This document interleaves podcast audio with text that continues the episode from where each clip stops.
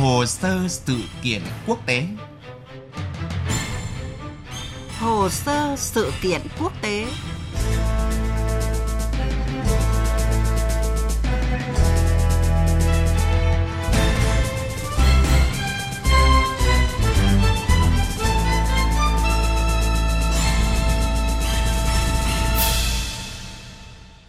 Kính chào quý vị và các bạn. Thưa quý vị, trong khuôn khổ lễ kỷ niệm Ngày Hải quân Nga mới đây, Tổng thống Nga Vladimir Putin, Tổng tư lệnh các lực lượng vũ trang Nga đã công bố học thuyết hải quân mới, coi Mỹ và xu hướng mở rộng của NATO về phía đông là mối đe dọa đối với Nga.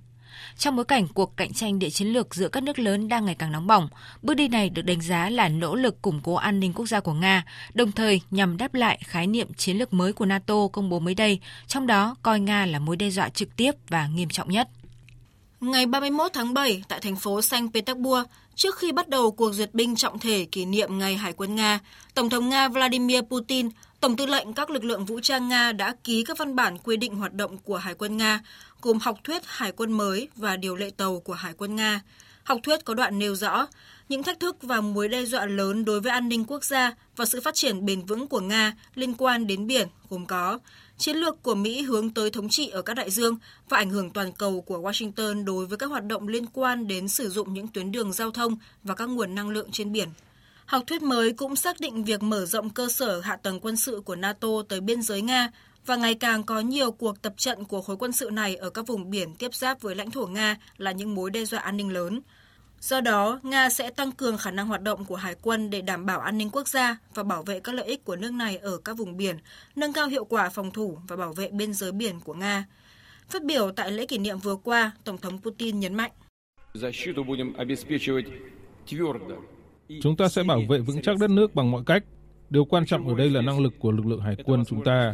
Lực lượng này có thể phản ứng với tốc độ cực nhanh đối với tất cả những ai xâm phạm chủ quyền và tự do của chúng ta,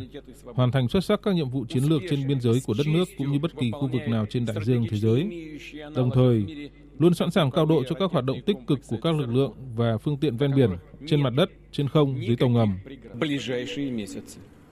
Tổng thống Putin lưu ý, Học thuyết hải quân mới phát thảo các biên giới của Nga, kể cả Bắc Cực và Biển Đen, và thể hiện sẵn sàng bảo vệ vững chắc bằng mọi cách các đường biên giới này.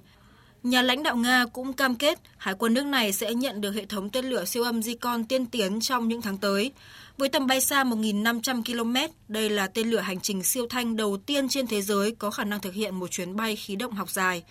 Học thuyết hải quân mới của Nga được thông qua trong bối cảnh phương Tây đang áp đặt các lệnh trừng phạt nặng nề nhằm vào Nga liên quan đến chiến dịch quân sự đặc biệt ở Ukraine.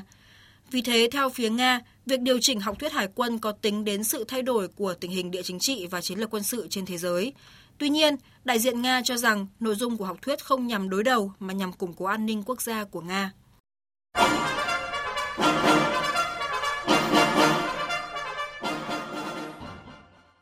Thưa quý vị, sau 7 năm kể từ khi Crimea sắp nhập vào Nga, Moscow tiếp tục sửa đổi học thuyết hải quân để phù hợp với tình hình mới. Nhìn lại hơn 3 thế kỷ qua, Nga đã từng bước xây dựng một lực lượng hải quân hùng mạnh với các đơn vị đa năng, có khả năng chống lại những mối đe dọa quân sự trên các vùng biển. Hải quân Nga mặc dù có quy mô không lớn như Liên Xô trước đây hay Trung Quốc, nhưng theo giới quan sát, lực lượng này hiện đủ mạnh để khiến giới chức quân sự Mỹ phải dè chừng. Giống như các lực lượng vũ trang liên bang, Hải quân Nga từng rơi vào tình trạng suy yếu sau khi Liên Xô tan rã. Sự trì trệ đã kéo dài những năm sau đó, chủ yếu là do ảnh hưởng từ nền kinh tế suy thoái của Nga. Từ cuối năm 2000, mặc dù đã có các nỗ lực hiện đại hóa để cải thiện vị thế của hạm đội Hải quân Nga, nhưng lực lượng này vẫn chỉ bằng một phần nhỏ so với Hải quân Liên Xô trước đây.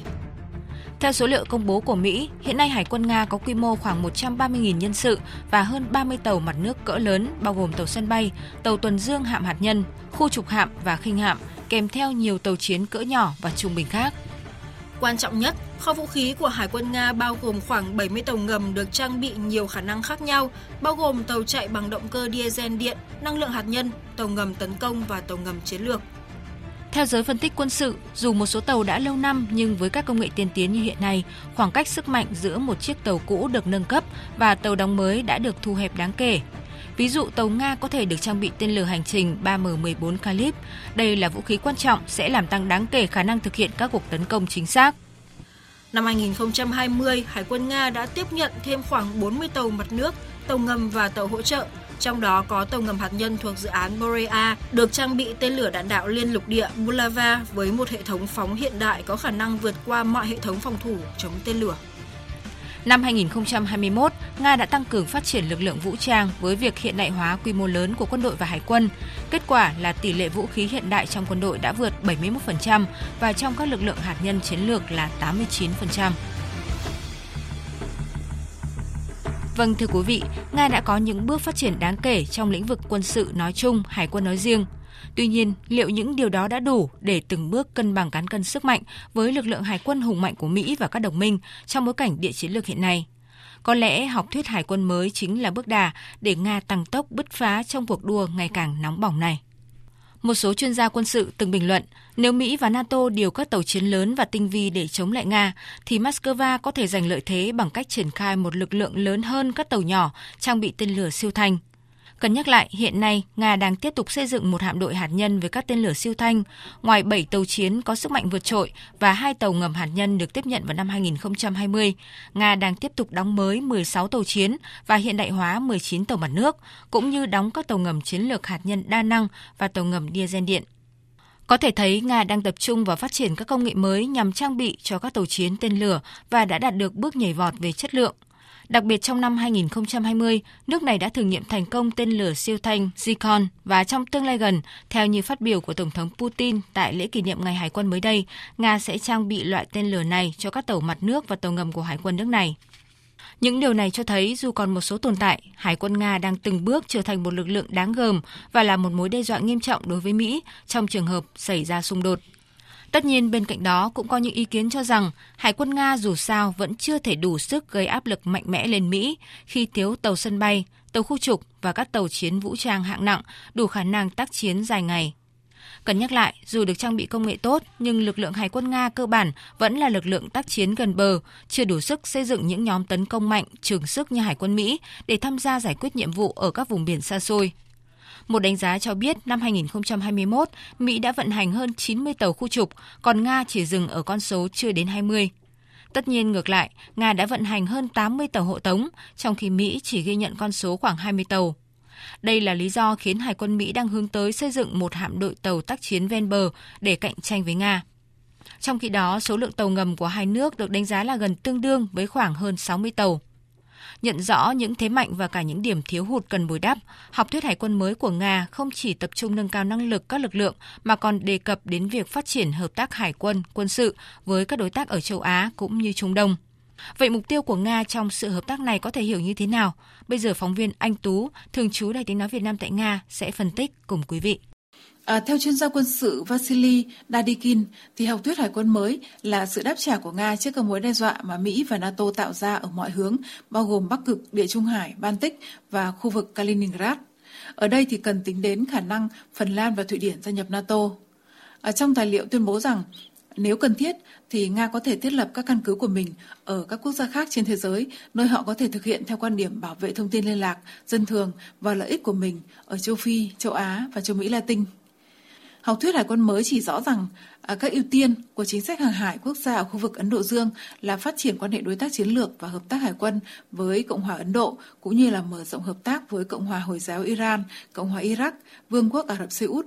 và các quốc gia khác trong khu vực. Nga đưa ra một lộ trình hướng tới việc biến khu vực này thành khu vực hòa bình và ổn định phát triển quan hệ với các quốc gia trong khu vực nhằm phát triển các mối quan hệ thương mại, kinh tế, quân sự kỹ thuật và văn hóa và phát triển du lịch.